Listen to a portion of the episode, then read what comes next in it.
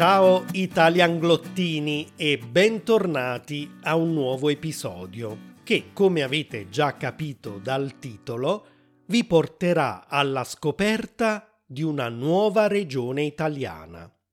Da molto tempo ormai nella serie Luoghi di questo podcast cerchiamo di prendere due piccioni con una fava.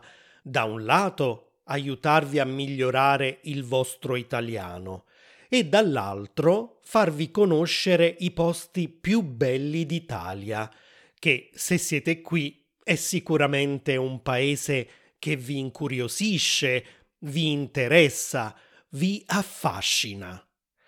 Ecco, con questa serie voglio aiutarvi a scoprire luoghi che magari non conoscevate, a esplorare la loro cultura, le loro tradizioni e magari li aggiungerete anche alla lista delle vostre prossime destinazioni di viaggio. E allora seguitemi perché oggi andremo a visitare la regione che, come molti di voi sanno ormai, è anche la regione in cui sono nato e cresciuto, la Campania. Con l'episodio di oggi entriamo ufficialmente nell'Italia meridionale e lasciamo così definitivamente le regioni dell'Italia settentrionale e centrale attraverso le quali abbiamo viaggiato virtualmente nei mesi scorsi. Ricordate che sul mio sito italianglot.com potete scaricare la trascrizione di tutti gli episodi del mio podcast con una lista di vocabolario e un foglio di lavoro con tanti esercizi utili. Sì, perché ritagliarvi mezz'ora, un'ora al giorno per soffermarvi ad analizzare le parole e le espressioni che avete incontrato nel testo, la struttura delle frasi, il contesto in cui un termine viene utilizzato, può essere davvero la chiave per fare grandi progressi in italiano. Leggere e ascoltare contemporaneamente è uno dei metodi più efficaci per diventare fluenti in una lingua. Detto questo, cominciamo come sempre dalla geografia della Campania. Con quali regioni confina esattamente? Beh, a nord-ovest confina con il Lazio, a nord con il Molise, a nord-est con la Puglia e a est con la Basilicata. A ovest invece è bagnata dal Mar Tirreno, con un totale di 500 km di costa. È divisa in cinque province. Napoli, che è anche il capoluogo della regione e la città dove sono nato, e intorno alla provincia di Napoli, partendo da nord e proseguendo verso sud, troviamo le province di Caserta, Benevento, Avellino e Salerno. Da dove viene il nome di questa regione? Perché si chiama Campania? Purtroppo non se ne conosce esattamente l'origine, ma sono state fatte diverse ipotesi. Il filologo romano Sesto Pompeo Festo scrive che il nome che si dava a questa regione prima dell'arrivo dei Romani era Oscor ed era abitata da popoli chiamati appunto Osci. Il termine Campania compare invece nel V secolo a.C. e probabilmente deriva dalla città principale della regione, che a quei tempi era Capua. Dal nome con cui si indicavano i suoi abitanti, ovvero Capuani, è forse venuto il termine Campani e da lì Campania. Quando poi la Campania antica si è estesa oltre i confini della zona intorno a Capua, arrivando fino anche all'attuale Lazio, si è continuato a usare il termine Campania per indicare anche queste vaste pianure che erano entrate a far parte della regione. Campania suonava un po' come il termine campus, che in latino vuol dire non solo campo, ma anche pianura, campagna aperta. In quel periodo lo scrittore Plinio il Vecchio usa l'espressione Campania Felix, letteralmente Campania felice, per indicare questa nuova regione estesa e per distinguerla dalla Campania antiqua. E forse anche per sottolineare che era una regione particolarmente fertile proprio per l'abbondanza di pianure. E già che stiamo parlando del paesaggio, vediamo più in dettaglio proprio questo aspetto. In realtà le pianure rappresentano solo il 14,6% della regione, mentre il 34,6% è costituito da montagne e il 50,8%, dunque metà del suo territorio, è di tipo collinare. La cima più alta della Campania si trova nel gruppo montuoso del Cervati e raggiunge i 1898 metri sul livello del mare. Un altro massiccio abbastanza noto è quello del Matese, perché rappresenta un importante patrimonio naturalistico, geologico, archeologico e ambientale.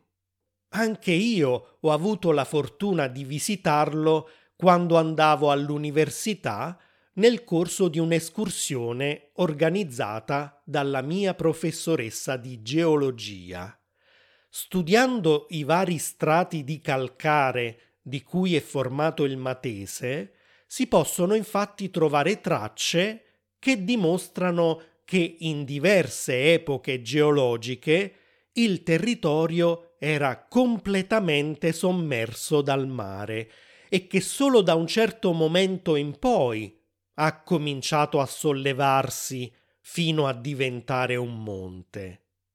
Ricordo infatti che durante l'escursione abbiamo trovato diversi fossili di conchiglie marine e perfino dei denti di squalo. Tra i rilievi montuosi e collinari della Campania che interessano particolarmente i geologi, ce ne sono alcuni che non sono così innocui come il Matese, perché si tratta di vulcani ancora attivi e potenzialmente molto pericolosi. A Napoli, ad esempio, c'è il Vesuvio, la cui ultima eruzione è avvenuta nel 1944. Nel Golfo di Pozzuoli, ma arrivando anche a includere Napoli e tante altre piccole città, c'è il supervulcano dei Campi Flegrei, che purtroppo non è spento, sta solo dormendo e si trova a pochi passi da casa mia. I campi flegrei sono responsabili, ad esempio, del fenomeno del bradisismo, che consiste in un innalzamento o un abbassamento molto lento del suolo. All'inizio degli anni Ottanta il suolo, ad esempio, si è sollevato progressivamente di quasi due metri e insieme a questo lento movimento si sono avuti anche diversi terremoti più intensi, che ancora ricordo molto bene. Molto interessante è anche la Solfatara di Pozzuoli, un cratere attivo dove ci sono suggestive fumarole dall'inconfondibile puzza di uovo marcio, dovuta alla presenza di zolfo. Sul mio canale YouTube potete trovare un video in cui vi ho mostrato le bellezze della città di Pozzuoli e in cui vi ho parlato anche della Solfatara e dei suoi fenomeni vulcanici. Passando a un argomento meno inquietante, come abbiamo detto, il territorio campano è anche caratterizzato da lunghe coste con alcuni tratti davvero stupendi dal punto di vista paesaggistico e naturalistico. Abbiamo da nord a sud la costa flegrea, la costiera sorrentina, la costiera amalfitana e la costiera cilentana, mentre al largo le isole più belle e conosciute sono l'isola di Ischia, Capri e Procida. Circa un quarto della regione è rappresentato da diverse aree naturali protette, tra cui il Parco nazionale del Vesuvio e il Parco nazionale del Cilento e Vallo di Diano. Il clima della Campania non è particolarmente complesso perché si può suddividere in sole due tipologie. Un clima mite, che riguarda le zone costiere della provincia di Caserta, Napoli e Salerno, e un clima rigido che caratterizza invece le aree più interne, dove il paesaggio è prevalentemente montuoso. Si sa infatti che la presenza del mare ha molti effetti benefici sul clima, perché rende meno estreme e più sopportabili le temperature, sia in inverno che in estate. Nelle zone montuose, invece, d'inverno le temperature possono scendere così tanto da provocare gelate e nevicate. Ricordo che tanti anni fa, per un certo periodo di tempo, l'azienda in cui lavoravo ha mandato me ed altri colleghi in un ufficio in provincia di Avellino e d'inverno l'autobus attraversava diversi paesini completamente innevati. Io, che ero abituato al sole di Napoli, avevo l'impressione di trovarmi in un paese nordico. Per quanto riguarda le piogge, queste sono molto abbondanti sulle coste e nelle zone interne a ovest della catena montuosa dell'Appennino, perché qui arrivano i venti carichi di umidità provenienti dall'Atlantico. Le piogge invece sono molto ridotte nelle zone ad est della dorsale appenninica, che sono invece protette da questi venti. Proseguiamo con l'economia, che, considerate tutte le risorse del territorio, ha in teoria grandi potenzialità. Nella pratica però non è così perché lo sviluppo economico è spesso ostacolato dalla corruzione dovuta alla presenza della criminalità organizzata. Forse avete sentito parlare della camorra, che è un tipo di mafia originaria proprio di questa regione. È un vero peccato perché la Campania ha appunto tanto da offrire.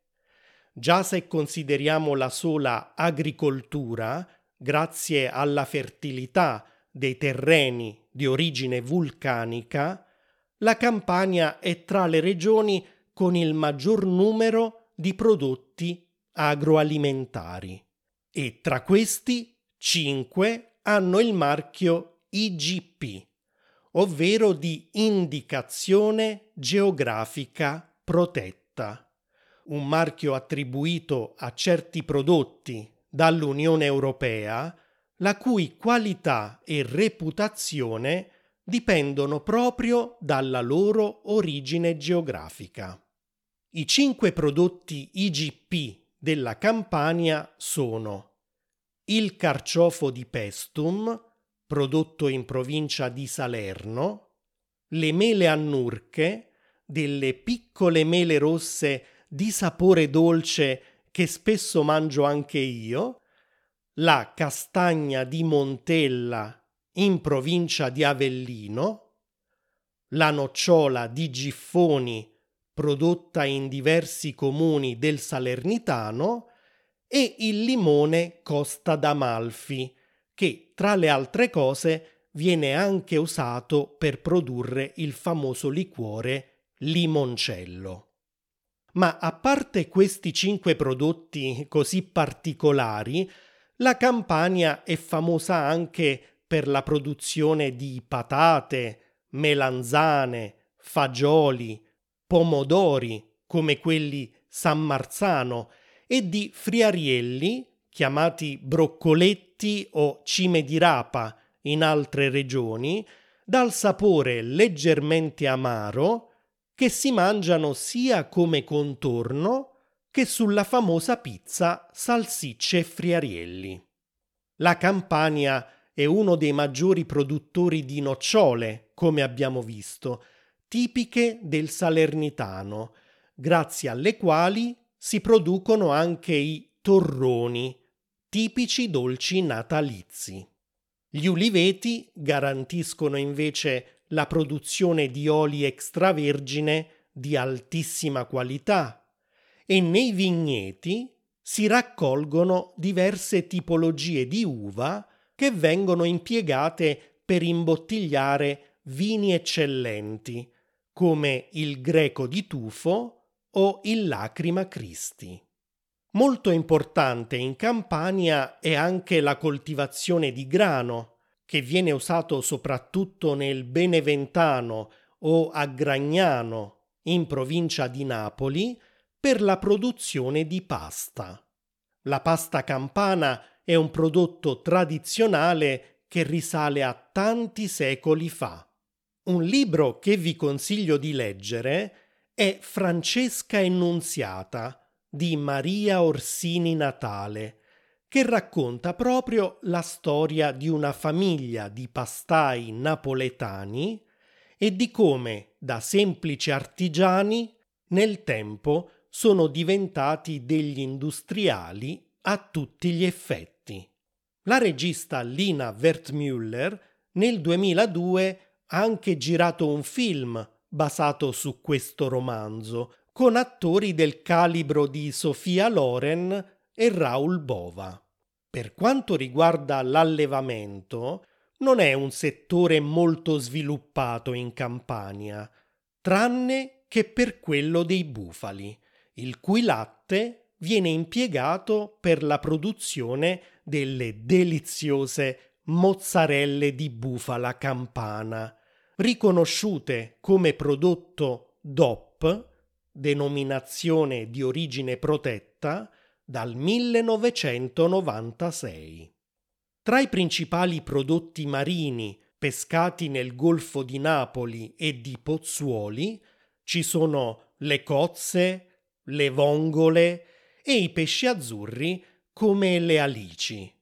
Per quanto riguarda l'industria, già abbiamo accennato al fatto che l'industria alimentare, con i suoi pastifici ad esempio, è molto sviluppata, ma sono altrettanto sviluppati anche il settore meccanico, come ad esempio l'Alfa Romeo di Pomigliano d'Arco, i cantieri navali di Napoli e Castellammare di Stabia, l'industria aerospaziale come la Lenia Aeronautica, che una piccola curiosità era anche uno dei clienti dell'azienda informatica per la quale ho lavorato per tanti anni a Pozzuoli e per la quale ho sviluppato, insieme ad altri programmatori, del software gestionale. l'ultimo settore economico di cui dobbiamo parlare è il settore terziario, il cui punto forte è sicuramente il turismo. E come sempre a questo punto ne approfitto per parlarvi di tutte le bellezze artistiche e naturalistiche che potete visitare voi stessi se mai deciderete di fare un viaggio in Campania e che attirano ogni anno milioni di persone da tutto il mondo. Secondo un'indagine dell'Eurostat, l'ufficio statistico dell'Unione Europea, la Campania è tra i primi 20 posti delle regioni più visitate in Europa, la quinta tra quelle più visitate in Italia e la prima se consideriamo solo le regioni dell'Italia meridionale. La città di Napoli in particolare è tra le mete più gettonate e vi prometto in futuro di parlarvi anche più in dettaglio di tutto quello che c'è da vedere a Napoli e in altre città italiane. Nelle vicinanze di Napoli, altre destinazioni che registrano un afflusso in media di 4 milioni di turisti ogni anno sono Pompei ed Ercolano, perché, questo sicuramente lo sapete già, in queste località ci sono due siti archeologici tra i più visitati in Italia e al mondo. Qui sono preservate quasi perfettamente due città risalenti all'antica Roma e che sono state sepolte dai prodotti dell'eruzione del Vesuvio del 79 d.C. A proposito, in due episodi della sezione Storia per la precisione negli episodi 19 e 39, vi ho proprio raccontato di una giornata tipica degli antichi abitanti di Pompei e di tutto quello che è successo nel terribile giorno dell'eruzione. Ritornando a temi più piacevoli, se verrete in Campania, dedicate almeno uno o più giorni alle meravigliose isole di Capri, Ischia e Procida, quest'ultima nominata anche capitale italiana della cultura del 2022. Magari in futuro cercherò di girare qualche video per voi su questi bellissimi posti. E nell'elenco dei luoghi che non dovete assolutamente perdervi ci sono anche la costiera sorrentina e la costiera amalfitana, che se non avete molti giorni a disposizione potete solo percorrere in macchina fermandovi a visitare le cittadine e le spiagge più belle. Se invece potete permettervi di trascorrere qualche settimana qui, allora potete organizzare escursioni come quella del Sentiero degli Dei sulla costa amalfitana con i suoi sette chilometri di pure bellezze naturalistiche. In corrispondenza di Nocelle, una frazione del comune di Positano, c'è forse il tratto più interessante di questo sentiero, con pinete, grotte e spettacolari panorami. Potete poi fare anche dei tour in barca, passare qualche ora ad Amalfi, che in passato è stata una delle quattro repubbliche marinare insieme a Genova, Pisa e Venezia, acquistare dei souvenir nella bellissima località di Vietri sul Mare, famosa per le sue coloratissime ceramiche, partecipare al Festival di Ravello, soprannominata la città della musica, assaggiare il delizioso limoncello a Sorrento e tanto altro ancora. Se poi vi affascinano la geologia e la natura, Un'altra meta particolarmente amata dai turisti è il Parco Nazionale del Vesuvio, forse tra i vulcani più visitati e famosi al mondo. Potrete camminare lungo il suo cratere percorrendo il sentiero denominato il Gran Cono, che è uno degli undici sentieri che sono stati realizzati per permettere ai visitatori di apprezzare il parco da diversi punti di vista. Ci sono infatti sei sentieri circolari immersi nella natura, un sentiero educativo, un sentiero panoramico e un sentiero agricolo. Se vi trovate nella provincia di Salerno, recatevi invece al sito archeologico di Pestum, che è stata un'antica città della Magna Grecia. Si chiamava così l'insieme delle zone dell'Italia meridionale che erano state colonizzate dai greci che avevano fondato qui importanti città, tra cui appunto Pestum, che allora però si chiamava Poseidonia in onore del dio greco Poseidone, anche se la città era devota pure alla dea Atena e alla dea Era. Troverete qui infatti diversi templi dedicati a queste divinità. Il più grande, risalente al V secolo a.C., è quello che oggi è conosciuto proprio come Tempio di Nettuno o di Poseidone, anche se forse in realtà era dedicato a Era o a Zeus. A Caserta invece vale decisamente la pena di visitare la famosa reggia e i suoi bellissimi giardini.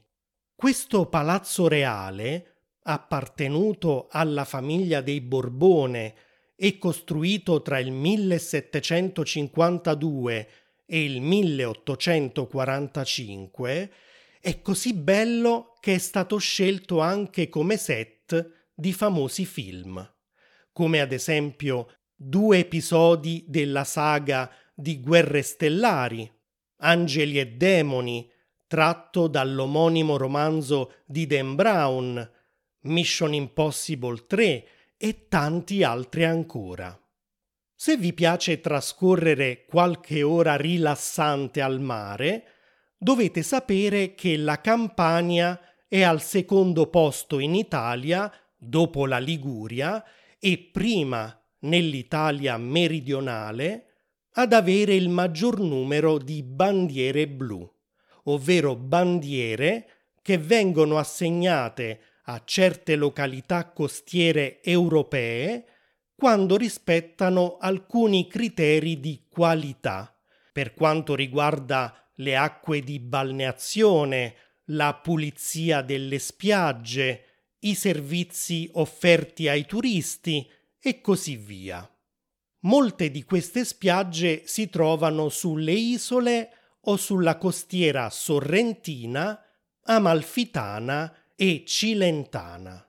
Nel 2019 il concorso Il mare più bello e pulito è stato vinto dalla spiaggia di Pollica, un comune in provincia di Salerno. Se poi invece che in spiaggia volete rilassarvi in un centro termale, immergervi in piscine di acqua calda e ricevere anche trattamenti estetici e di benessere, avrete l'imbarazzo della scelta, perché per la sua natura vulcanica questa regione offre moltissimi stabilimenti termali, come le terme di Agnano a Napoli, le terme di Ischia, le terme di Telese in provincia di Benevento e tante altre ancora. Gli eventi e le tradizioni a cui potete prendere parte sono così tanti che sarebbe necessario un episodio a parte. Cercherò comunque di parlarvi di quelli più famosi. Ad esempio, nel periodo tra novembre e gennaio a Napoli, in via San Gregorio Armeno, non si riesce davvero a camminare per la folla di turisti e napoletani che vengono qui a vedere le meravigliose opere degli artigiani che costruiscono presepi e pastori, ovvero le statuine dei personaggi che popolano queste scene della natività. Se non sopportate le folle, come me, vi consiglio di visitare questa via in altri momenti dell'anno, tanto gli artigiani sono sempre al lavoro e vedrete comunque le loro creazioni, che spesso sono anche molto divertenti, visto che hanno l'abitudine di creare statuine di personaggi famosi anche a livello internazionale come Michael Jackson, Barack Obama, Madonna e tanti altri ancora. Credo di avervele anche mostrate in uno dei miei video su Instagram. A proposito, se non lo fate ancora, seguite la pagina di Italian Glot anche lì, perché ogni settimana creo delle piccole attività e degli esercizi interattivi che vi possono aiutare a imparare nuovo vocabolario utile e ad esercitarvi su diversi argomenti di grammatica. Restando in ambito religioso, una delle feste più importanti è quella di San Gennaro, patrono della città di Napoli, che si tiene il 19 settembre e che è incentrata sul miracolo della liquefazione del sangue del santo, che viene tenuto in un'ampolla nel Duomo di Santa Maria Assunta. Il sangue è solidificato, ma l'arcivescovo, durante il rito, scuote l'ampolla con dei movimenti ben precisi e spesso il sangue diventa liquido. Secondo i napoletani, se il sangue non si scioglie, bisognerà aspettarsi eventi negativi e sfortunati per la città, mentre se il sangue si scioglie, tutto andrà bene. Io non sono credente, quindi non credo assolutamente a queste superstizioni né a questo miracolo, anche perché non è stata mai analizzata la sostanza contenuta nell'ampolla, che potrebbe non essere nemmeno sangue o potrebbe contenere sostanze che la portano a sciogliersi proprio in seguito ai movimenti e al cambio di temperatura dell'ampolla. Un evento divertente a cui potete assistere è il Palio della Botte di Avellino, che ha luogo nel mese di agosto. Si tratta di una rievocazione medievale che consiste in una gara tra i sette quartieri della città. I partecipanti devono spingere una pesante botte del peso di circa due quintali in salita e farla rotolare fino alla fontana di Bellerofonte. Chi arriva primo vince la gara. Se poi vi piace mangiare e bere, diverse sono le sagre con prodotti e piatti tradizionali a cui potete partecipare. A Napoli, ovviamente, non può mancare un festival dedicato alla pizza che si chiama Pizza Village, dove vedrete pizzaioli all'opera e potrete fare una scorpacciata di ogni tipo di pizza. Tra l'altro questo stesso evento si tiene anche all'estero in città come New York e Londra. Sempre a Napoli, generalmente a luglio sul lungomare Caracciolo c'è il Bufala Fest, dove la protagonista è la mozzarella di bufala DOP. Ma l'evento prevede anche altri prodotti e piatti come la carne e gli hamburger di bufalo, i dolci con la ricotta di bufala e vari tipi di pizza, oltre che spettacoli e musica dal vivo. Di solito in estate a Trentinara, in provincia di Salerno, c'è la festa del pane e della civiltà contadina. Per l'occasione vengono riaperti gli antichi forni del centro storico e viene mostrata ai visitatori l'antica arte della lavorazione del pane antico di Trentinara, ottenuto con lievito madre e grani locali. E visto che stiamo parlando di cibo, piatti tipici campani, oltre alla pizza, sono il casatiello e il tortano, due tipi di pane salato molto simili tra loro, a forma di ciambella, che vengono preparati solitamente a Pasqua con farina, strutto, formaggio, salame e uova. Vi assicuro che sia il casatiello che il tortano sono veramente deliziosi. Tra i primi piatti ci sono gli gnocchi alla sorrentina, che vengono conditi con gli stessi ingredienti della pizza margherita, ovvero salsa di pomodoro, mozzarella e basilico fresco. Da provare è anche il panuozzo, tipico di località come Gragnano, Agerola o Pimonte. Nel periodo in cui lavoravo alla mia tesi di laurea, stavo conducendo diversi studi sui materiali eruttivi del Vesuvio nella riserva naturale di Valle delle Ferriere, vicino ad Agerola. Ebbene, dopo aver trascorso diverse ore a scavare tra le pomici vulcaniche, era tradizione fermarci, insieme alle mie colleghe di studi, a Gragnano o ad Agerola per prendere un buon panuozzo, che è una sorta di grosso panino, ma preparato con lo stesso impasto della pizza. Il panuozzo può essere poi imbottito di mozzarella o altri latticini, pomodori, verdure varie, affettati e così via. Tra i dolci dovete assolutamente assaggiare la sfogliatella, la delizia al limone, il babà, la torta caprese e la pastiera napoletana. Volete sapere come sono fatti e che aspetto hanno? Troverete diverse immagini nelle note di questo episodio sul mio sito.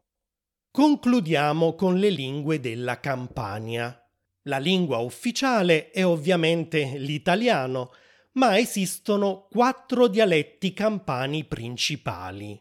Il dialetto napoletano, parlato a Napoli ma anche nella provincia di Caserta e Salerno, il dialetto beneventano, diffuso nella provincia di Benevento, il dialetto irpino, parlato in Irpinia, un'area che corrisponde più o meno alla provincia di Avellino, e il dialetto cilentano, parlato in Cilento, in provincia di Salerno. Il dialetto napoletano è stato anche a tutti gli effetti una lingua del Regno di Napoli dal 1442 al 1501. Oggi la lingua napoletana non è più una lingua ufficiale, ma continua ad avere un grande prestigio perché continua ad essere usata anche nella letteratura, soprattutto nella poesia e nel teatro. Sono scritte in napoletano infatti tutte le commedie di Edoardo De Filippo e di Edoardo Scarpetta o le poesie di Antonio De Curtis, che è stato anche un attore comico di enorme successo con lo pseudonimo di Totò. Magari di Totò e dei suoi film e delle opere di Edoardo De Filippo vi parlerò nei prossimi episodi del podcast. La lingua napoletana è stata anche usata per molte canzoni diventate famosissime a livello internazionale come O Sole Mio, di cui vi ho spiegato anche il significato nella serie Canzoni in italiano. Se perciò volete sentire come suona il napoletano, potete ascoltare quell'episodio. E visto che sono napoletano, adesso posso farvi qualche esempio di proverbio in napoletano per sentire la sonorità di questo dialetto. Ad esempio, ogni scarrafona è bella mamma soia, cioè ogni scarafaggio è bello per sua mamma che vuol dire che chiunque, anche se non è proprio bello fisicamente, sembra bello a sua madre. Oppure, l'amic è come ombrell, quan chiov non lo trovo mai. E cioè, l'amico è come l'ombrello, quando piove non lo trovi mai, il che vuol dire che non è facile trovare un vero amico nel momento del bisogno. Un ultimo detto, ca bocca chiusa non trasano mosche, con la bocca chiusa non entrano mosche, e cioè a volte è meglio stare con la bocca chiusa e non dire niente che parlare e dire stupidaggini. E adesso voglio sapere da voi se siete mai stati in Campania, quali posti avete visitato e soprattutto quali piatti e dolci avete provato? Raccontatemi tutto lasciando un commento sul mio canale YouTube o sul mio sito italianglot.com. E se vi piace questo podcast, non dimenticate anche di lasciare una valutazione positiva nell'app di Spotify o di Apple Podcasts. In questo modo mi aiuterete a farlo conoscere a nuove persone e per me questo è davvero molto importante. Grazie mille e a presto. Ciao!